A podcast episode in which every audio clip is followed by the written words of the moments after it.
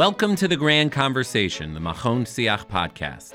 Machon Siach at SAR High School, honoring the memory of Belda Kaufman Lindenbaum, Zichrona Livracha, is the research arm of SAR High School, where faculty bridge theory and practice on matters of Jewish education, curriculum, and culture. I'm your host, Shmuel Hain, Rosh Beit Midrash at SAR High School, and Director of Media and Publications at Machon Siach. Our producer is Avi Bloom, and our engineer is Greg Schmidt. This special series of the Grand Conversation is devoted to the topic of Gemara education. Our guest host is Rabbi Tully Harcsztark, founding principal of SAR High School, the home of the Grand Conversation, and dean of Machon Siach. For the past several years, Machon Siach has convened a Gemara faculty Beit Midrash to develop a shared language on teaching Gemara to modern Orthodox high school students. As part of our research, we collaborate with educators and scholars in the field to discuss ways we can meaningfully translate scholarship into the classroom. We are thrilled to present this series featuring one on one conversations with Rabbi Harcsztark and outstanding Gemara scholars. Thank you, Shmuel. Hello, everyone, and uh, thank you so much for joining us for this special Grand Conversation series on teaching Gemara.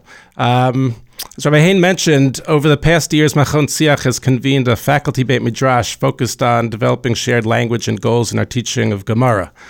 Uh, the guiding assumption when we talk about a faculty Beit Midrash is that learning a sugya with students in mind which means, I think, for us as a first step, anticipating questions that students are going to ask and learning with those uh, issues and questions in mind, that affects uh, how we learn the sugya. And one of our primary goals in preparing Gemara to teach in our classrooms is to make each step of the sugya, each drasha, every inference, uh, to make that make sense for students to be able to make meaning, contemporary students to make meaning from that Gemara. And that requires um, a distinct type of cultural translation of a sugya. Uh, to help us sharpen our thinking on this as we continue to work on the Gemarot and the Sugyot that we teach, I'm honored to welcome Dr. Elana Stein-Hain. Um, t- Dr. Stein-Hain is Rosh Beit Midrash and a senior fellow at the Shalom Hartman Institute of North America, formerly served as clergy at both the Jewish Center and Lincoln Square Synagogue in New York City. Um, Elana hosts a podcast series and teaches really around the globe. And I am happy to say that uh, to wish her, her Mazal Tov on her upcoming book, which is called Circumventing the Law Rabbinic Perspectives on Loopholes and Legal Integrity. That's going to be published by the University of Pennsylvania Press in January 2024. That is really exciting. Uh, Mazal Tov. Elana, welcome. Um, so congratulations on the book, and it's really, uh, we're happy to have you here. Thanks. It's great to be here. And I have to say, I really admire what you're doing in terms of thinking about how to teach Gemara to people who come with questions that we wouldn't anticipate and to learn to anticipate some of those questions. It's very, it's inspiring. Thank you. I appreciate your saying that. I uh, often feel that the enterprise of learning Gemara, when we do anticipate those kinds of questions, Gemara becomes an extremely dynamic. Of course, the mitzvah of Talmud Torah as a mitzvah is primary, but the dynamism of a sugya when you're thinking about, uh, as hopefully you'll share, and I know that your work shows so much, uh, the dynamism of a sugya offers us the ability to think about large questions um, in the Gemara that we're, we're teaching. And uh, yeah, and I would even say if we're thinking about the purpose of Talmud Torah as something that reveals the sophistication and the beauty of hundreds of years and thousands of years of thinking about how to live a godly life, then we better make sure that when people are learning Torah, they see that depth and they can experience that depth. Otherwise, what are we what are we doing? Mm-hmm. we're yeah. missing we're missing the boat. Well, sometimes, and I, I think that uh, to your point, I sadly I have to should just note that we are uh, recording this uh, just a number of days after the brutal events of Shmini Atzeret in Medina Israel. Uh, and we're uh, in the midst of one of the most, uh, diff- certainly most difficult times in the history of Medina Israel and the Jewish people. Um, and to just say it out loud, we, I think we both thought that maybe this is not a time to have uh, a podcast discussion. and then we thought about it again and said, well, actually, maybe this is exactly a time to talk about uh, the study of Gemara. I'm wondering what your thoughts are about Gemara at a moment like this? I, I think that so many of us from afar, you know, you you even say the terrible events of Shemini Atzeret, and for our family in Israel, it was Simchas Torah, meaning the the feeling of how far we are, um, even as we try to be close, using all the mechanisms that we can, contributing and davening and reaching out to our family members and and following every bit of news that we can. And I think that learning Torah and teaching Torah in a moment like this, for me, it does uh, two things. Obviously, it's you, you just want to do more mitzvot. You want to you want to accrue merit. You want to give merit. You want to show that we're doing the right things. You know, it's a it's a a show to God that this is the people who we're trying to be. And I think there's also the aspect that Torah is something that unites our past, our present, and our future. And so it it kind of helps us. It's not transcend the moment to escape the moment, but to recognize that there are questions and issues and difficulties that we we have wrestled with as a people for a very long time, and we will continue to wrestle with it. And that comes through in the language of Torah too. It comes through in Sugyot, in on so many pages of the Gemara. Well, that's well. That's what I I'd like to ask you about that because uh, the study of Torah at a moment like this can feel the power of that. I imagine that uh, some people's minds, very often in my own life, I think my mind might have gone to studying Tanakh, Masheva Israel, learning a parak of Tehillim that talks about the distress of the human condition. Uh, learning Gemara might feel like uh, an intellectual exercise, something that removes us from uh, what's actually going on, these challenging moments in our lives. Uh, and you're proposing that a sugya can offer that. Wondering if you can. Well, the other day, if you have an example. the other day, our staff, you know, the the taking of hostages in this, um, you know, Hamas onslaught is something that really um, distinguishes this attack from many others, among other things that distinguish this attack. And so our staff, we had a Beit Midrash session. We have a Beit Midrash session for staff every month that I give. And our staff had a Beit Midrash slot on schedule that we were going to do. We were going to do something else on Monday, the day after Chagim. And I said, you know what we're going to do? We're going to learn about the mitzvah of Pidyon Shvuyim. We're going to learn about the mitzvah of redeeming captives. And I said to them, you know, we're all scrolling through our feeds and we're seeing pictures and videos of captives. And this is a different way not to look away from captives. It's a different way. And so we actually learned, we learned halachic sugyas and we learned agadic sugyas. And the halachic sugyas were just emphasizing for us the, you know, this in Baba Batra, um, emphasizing for us the importance of Pidyon Shvuyim as a mitzvah, but not just a private mitzvah, a public mitzvah. A public mitzvah that is counted as tzedakah from the community and that overrides other things. And the agadot were agadot of people in captivity showing their humanity, even as people are trying to dehumanize them. But critically, there is one sugya that I told them I'm not doing. I said, I am not learning the Mishnah in Gittin right now with you about not overpaying to get back a captive. And I'm not learning the Mishnah, say Mishnah, in Gittin with you about not trying to help a captive escape because we're worried that it'll impact other captives. And the reason I'm not doing that with you right now is because it's not the time for it for us sitting as, in America. It's the time for not looking away from captives and not looking away from their humanity. Wow, that's uh, it's powerful. I actually spent uh, it's it's it's moving that you talk about Pidyon Shvuyim. First, the idea of uh, faculty spending time learning together, as you do, is powerful and resonates deeply with with. By the way, it's not just faculty; it's staff. It's the people mm-hmm. who run our books. It's everyone. Mm-hmm. Yes. Um, I also spent some time in a class uh, talking about uh, Pidyon Shvuyim. I have to say that I did uh, introduce the Mishnah in in Gittin. Um, because, and, and, from my angle, and I'm wondering what you think about this. What I was thinking of, I did hesitate. I think uh, first, should I can I talk about this topic now? And precisely the idea that you shared before is what moved me to say we should learn about this. Um, it is raw and it's difficult, but it is Torah and Chazal speaking to the realities of our lives, the celebratory ones, and in this instance, the most difficult ones. Uh, but the dilemma that um, I, I, I, may, I, was careful to not have a debate. This was not a let's decide which uh, side you know you think is the correct one at all.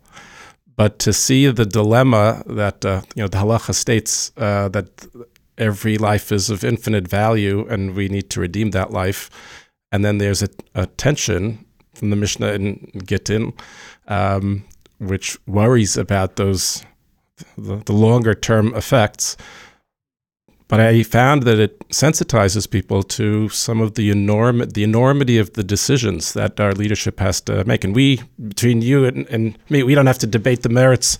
Although it's interesting, I, I would highlight on a kind of the meta level that exactly that discussion and as we, if we would come together and say, well, what's the right thing to teach to, to ha- what, what do we do actually with students on this topic at a time like this? And we've, in these few moments, raised three different options. We're not going to teach this because but here's the way that we emphasize this is what you should emphasize or you know that is a pedagogic decision that i think uh, every person in our community whether you're a teacher or not people who are parents their peers everyone can engage that question not only the content of the gemara but even the question of what's right for us to do now? What's right for us to engage? How do we make meaning from these texts? Um, and I find that to be really important in the study of uh, of Gemara. Also, just talking about how to how to teach it. Yeah, it's uh, it's interesting to me. I think that um, you know your choice to talk about the dilemma and my choice not to talk about the dilemma probably reflected more where we were at that moment than anywhere else. And right. I was talking to some of my colleagues and saying that now that I'm starting to see Israelis themselves actually start to debate this question. Um, if I taught this in a week, or if I taught this in two weeks, the conversation might be different. But I think there's um there's an emotional and intellectual context for all of this that probably the people teaching in the room know about themselves and about the people in the room. We hope that they know it and they know how to help it. I think there were some people who wished I would have talked about the dilemma because it would have given them something to to to debate. Or, meaning, I know you didn't open a debate, but it would it would have given them something to do instead of just sitting with the ugly reality yeah. um, of the need to do this. Um, uh, I'm wondering your uh, what you would think or how you'd respond. Uh, a student, uh, when we were going uh, discussing some of the sources, uh, as respectfully as she could, actually said, "I am committed to these texts. And I, I I don't want to say something that's inappropriate, and I really respect halacha and the Torah, but." Um, these issues are real issues and they're very big. And the question that she was pushing at is is is our commitment to halacha like how how am I supposed to wrap my head around how do I think about learning a text that's coming from a totally different time and culture and setting and then taking what that text says assuming that it says a singular thing even right but how do we take that that text and just assume that I'm following that now in a very different kind of culture. And she said it with reverence, but wanted to understand. How do you think? How do you engage a question like that? And if I could, just to not uh, to talk about Gemara generally, I mean, not even in this topic. I think that's probably something that come, you know that comes up constantly if you're willing to engage it in a Gemara. Well, so there are two. I think it's a great question. There are two places.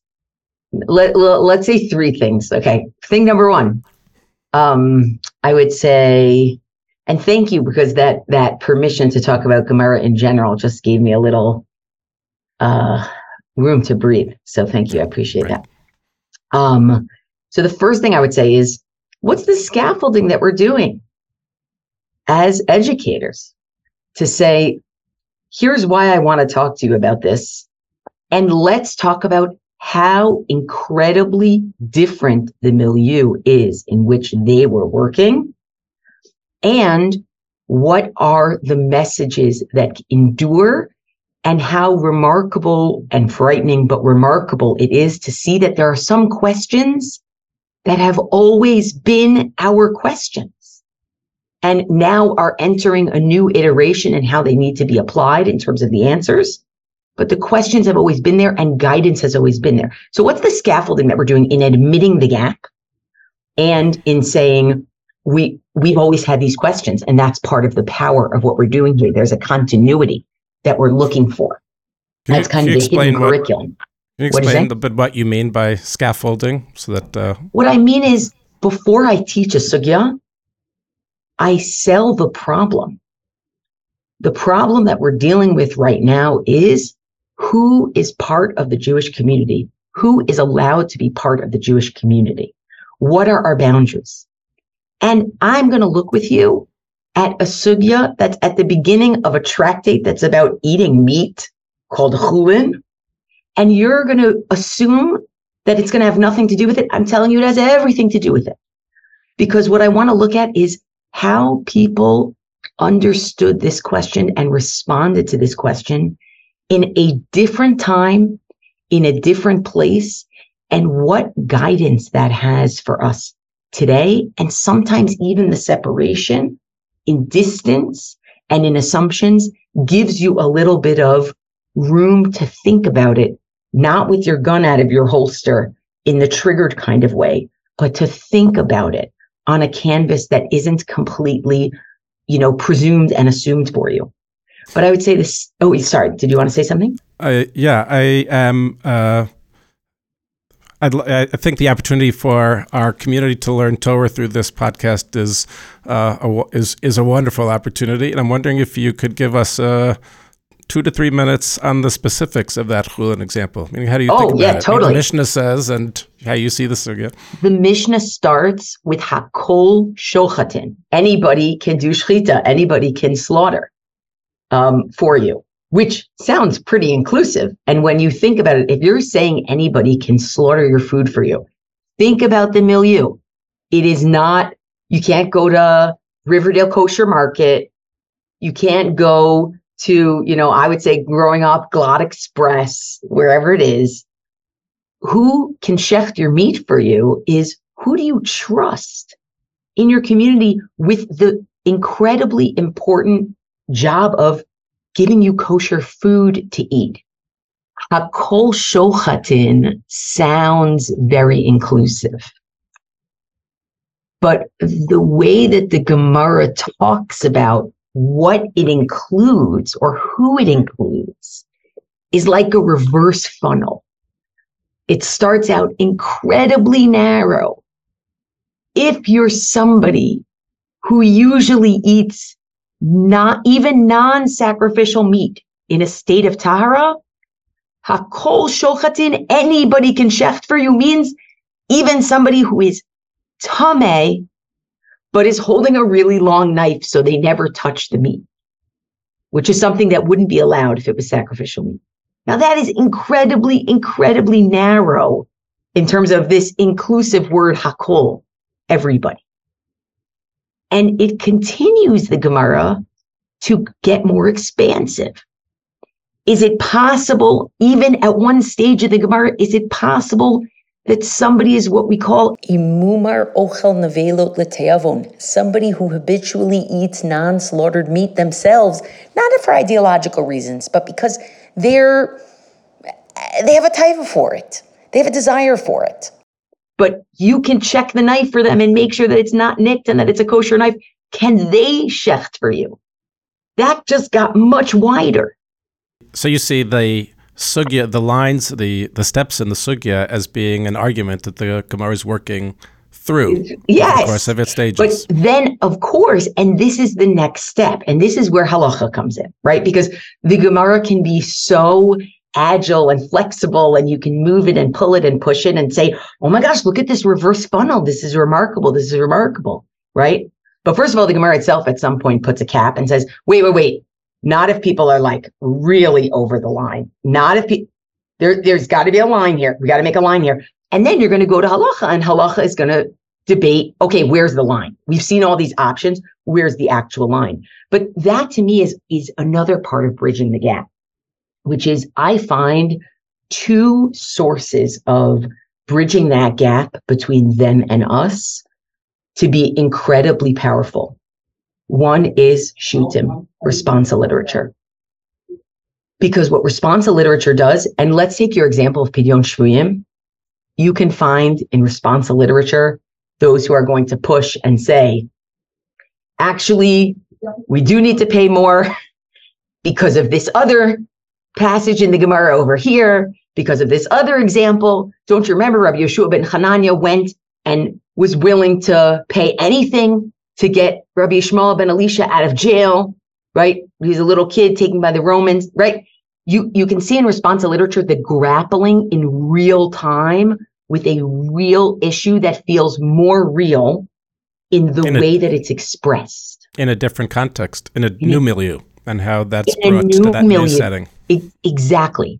And the other place that I've seen it, and I think this is harder to come by, and I definitely, you know, I I um I'm very fortunate to have uh, now two nephews in Israeli law school, so they help me.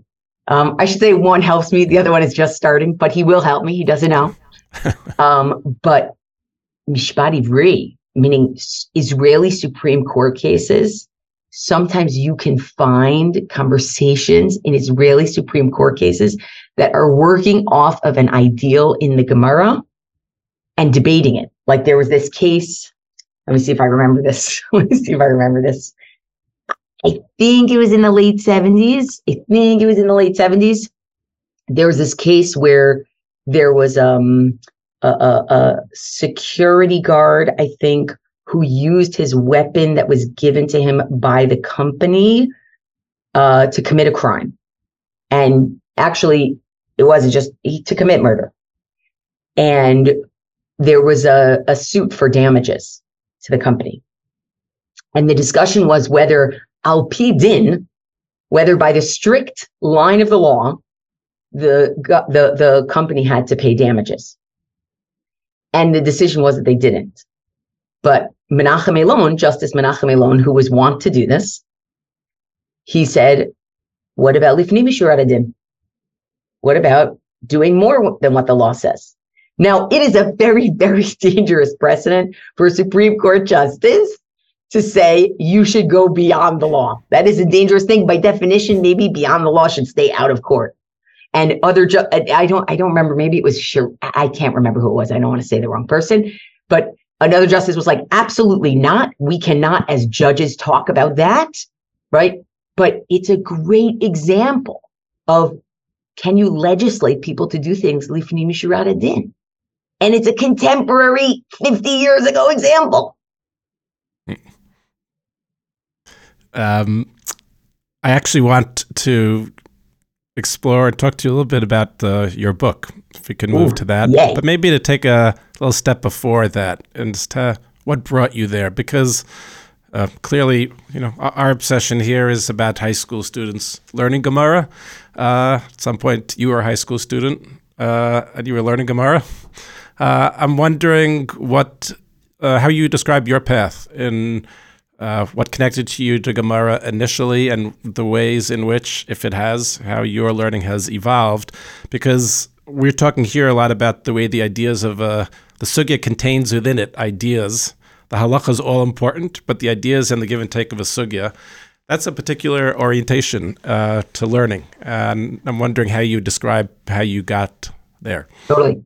Um, first thing I want to say, and I know that a lot of uh, educators, like teachers, classroom teachers, hear this.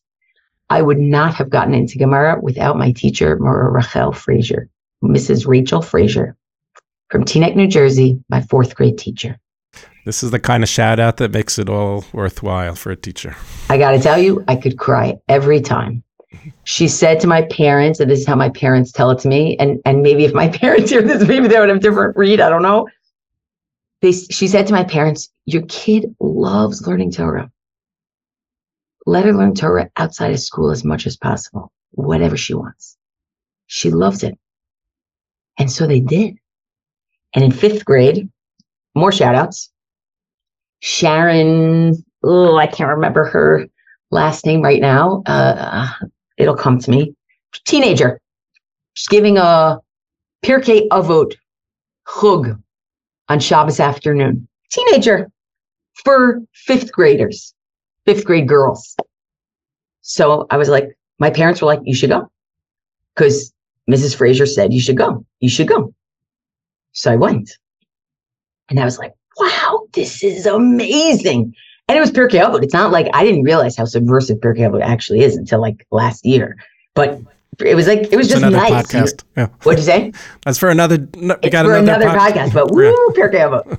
So then I know it's a long answer just to a short question, but I just want to give credit to so, so, so, so, so many people, including my parents. And then in sixth grade, I think, my parents paid Rabbi Peretz Hochbaum, who was teaching at Moriah, who spent his whole day teaching kids. I went to Yavneh and paid him once a week to teach four girls Gemara. One night a week, he taught us Megillah. I remember it like it was yesterday with his extra time. I got one more for you. Rabbi Beller. I don't even know his first name. He was my teacher, seventh and eighth grade. Rabbi Beller had a special Gemara class for kids who wanted to do more. For eight of us, seventh graders, eighth and eighth graders together. And he made us memorize. He made us memorize. He made us memorize. Now, did any of those people say to me, here are the big ideas. Here's like the big essential questions. I don't know. But I know that all of those people said, I'm going to make it easy for you to learn this. And once I make it easy for you to learn this, you're going to figure out what you see in it. And that's exactly what happened. Once I could learn it, I had chavrutot all throughout high school. Tova Warburg Sinensky, Ellie Schlanger, her family should be safe. They're in Israel. All throughout high school because I could do it. I learned how to do it. It wasn't intimidating. It was exhilarating. And then I started seeing. So tell us about your book. I'll tell you about my book. Chose a Okay. topic that is, uh, I think, a lot of high school kids would be extremely interested in. By the way, I really do want to talk about this book with high school kids, with high school educators, with high school administrators, for real, for real, for real, in day schools. Um, it is about circumventing the law. It is about quote unquote legal loopholes. And essentially, what interested me in the topic is I was in the early 2000s, I was working at the Jewish Center as the William Fishman intern and then no the wilton fishman community scholar sorry i was working there for two years. And so like you see people's cynicisms about loopholes you know what i mean? It's like oh yeah we're going to sell the chametz and cute right? And at the same time professor suzanne Last Stone through cardozo started this um, fellowship for people who were doing their phds in judaic studies which i was to learn about legal theory. So as i'm listening to people be cynical about loopholes and sitting in how does legal theory and Jewish law, how do they connect? I'm thinking, oh my gosh. And I think Suzanne and I even had this conversation where she's like, Elana, you care about this. Do something about it. You care about it. So I started teaching it at the Jewish Center and I, I taught the famous ones, you know, like I taught Heter Iska. How are we going to let people take um, ribbit, take usury? Interest. Why can't I think of the English word, please? Interest, interest, Interest, that's the word. Thank you. you can tell sometimes I'm somewhere else. But rib, I'm sure my family members who heard that will probably crack up. Um, and I have quite a number affiliated with SAR, so I know who is going to be laughing. But ribbit, um, to be able to take that, I talked about even prenups. I actually talked about prenups as a way kind of around forcing a get. Um, I talked about Mechira Chametz. I can't tell you how many times I talked to people about Mechira Chametz. All the famous, famous, famous. But the work that I did in the book, the famous stuff is in the epilogue. What I did is I did a programmatic study of the way Chazal use a phenomenon that they call ha'arama, hey, ayin, resh, mem, hey, meaning like the nachash being arum, being cunning, but also meaning ani chokhma shachanti orma from Mishle, that wisdom requires some common sense. Wisdom requires some common sense. In both those ways, Chazal use it. And I followed what are Chazal doing when they're creating what essentially amounted to private loopholes for people who were in a bind? Thinking of Yaakov, who uh, is considered, uh, whose, whose trait is a trait of Emet, and his name was Yaakov. He was the most uh, circumventing of the forefathers. And that relationship seems really. Uh, that being able to connect those two, that the word arum arma can carry both of those meanings, is uh, powerful, but also hard to uh, to take in. What do you think Chazal were pushing for? How would you describe what Chazal were pushing for in that formulation of it? And, yeah, so and, perhaps even though Mechiras Chametz is kind of not the uh, the classic contemporary, but not necessarily the Chazal example, how would you use that using what your uh, argument in the book? What are Chazal after in doing something? Yeah, like that. Yeah. So I think there are two really important parameters for Chazal in what makes a loophole okay to use. One is it can't be for the wrong reasons. It can't be for a bad goal, a goal that halacha wouldn't recognize and shouldn't recognize. It has to be for something that is of value of value to the halacha itself. Now, how that's determined, internal values, external values, I leave that for every theorist in the world who's ever thought about the question of when you read a text, are you bringing your values or are you just discovering the values in it to deal with? But the second is there are some things that can't be rerouted. They can't be undermined. It makes too much of a mockery of the system. And I think both of those, and the classic example, and it, it's actually very rare in in Chazal themselves for this example to come up, but the quote unquote classic example would be the difference between a dirabanan and a deoraita, getting around a rabbinic law and get versus getting around a biblical law. Now, I will tell you there are many, many, many, many, many examples in Chazal of getting around the biblical law. Many, many, many. However, there are two examples, one in the Yerushalmi and one in the Bavli, where there may be an indication that you can't get around a biblical law. What's interesting about that is these are both, it's what's your goal and what's your process. And by doing that, what Chazal are basically trying to do, I think, is they're trying to keep continuity within the law while ensuring that people are not suffering under the law, but they don't believe in, well, we can just jettison it. That's, that's not the way it goes. It's, this is, and if you see in later Midrashim, and this is the beauty, there's a love language between HaKadosh Baruch Hu and the Jewish people's lawyers, who, by the way, are the rabbis. Moshe Rabbeinu is one of those lawyers. Avram Avinu is one of those lawyers. It's God wants us to win in the heavenly court. And so we lawyer.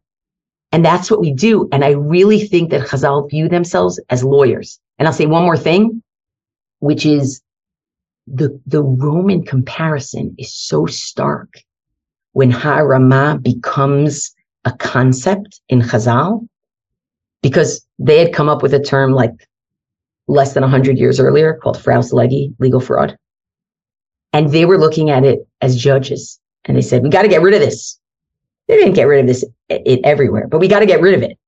Whereas Chazal said, we got to use this responsibly. And that makes me think of Chazal as lawyers, lawyers for the Jewish people. And God's the judge. And God wants us to win, but not by completely undermining the law.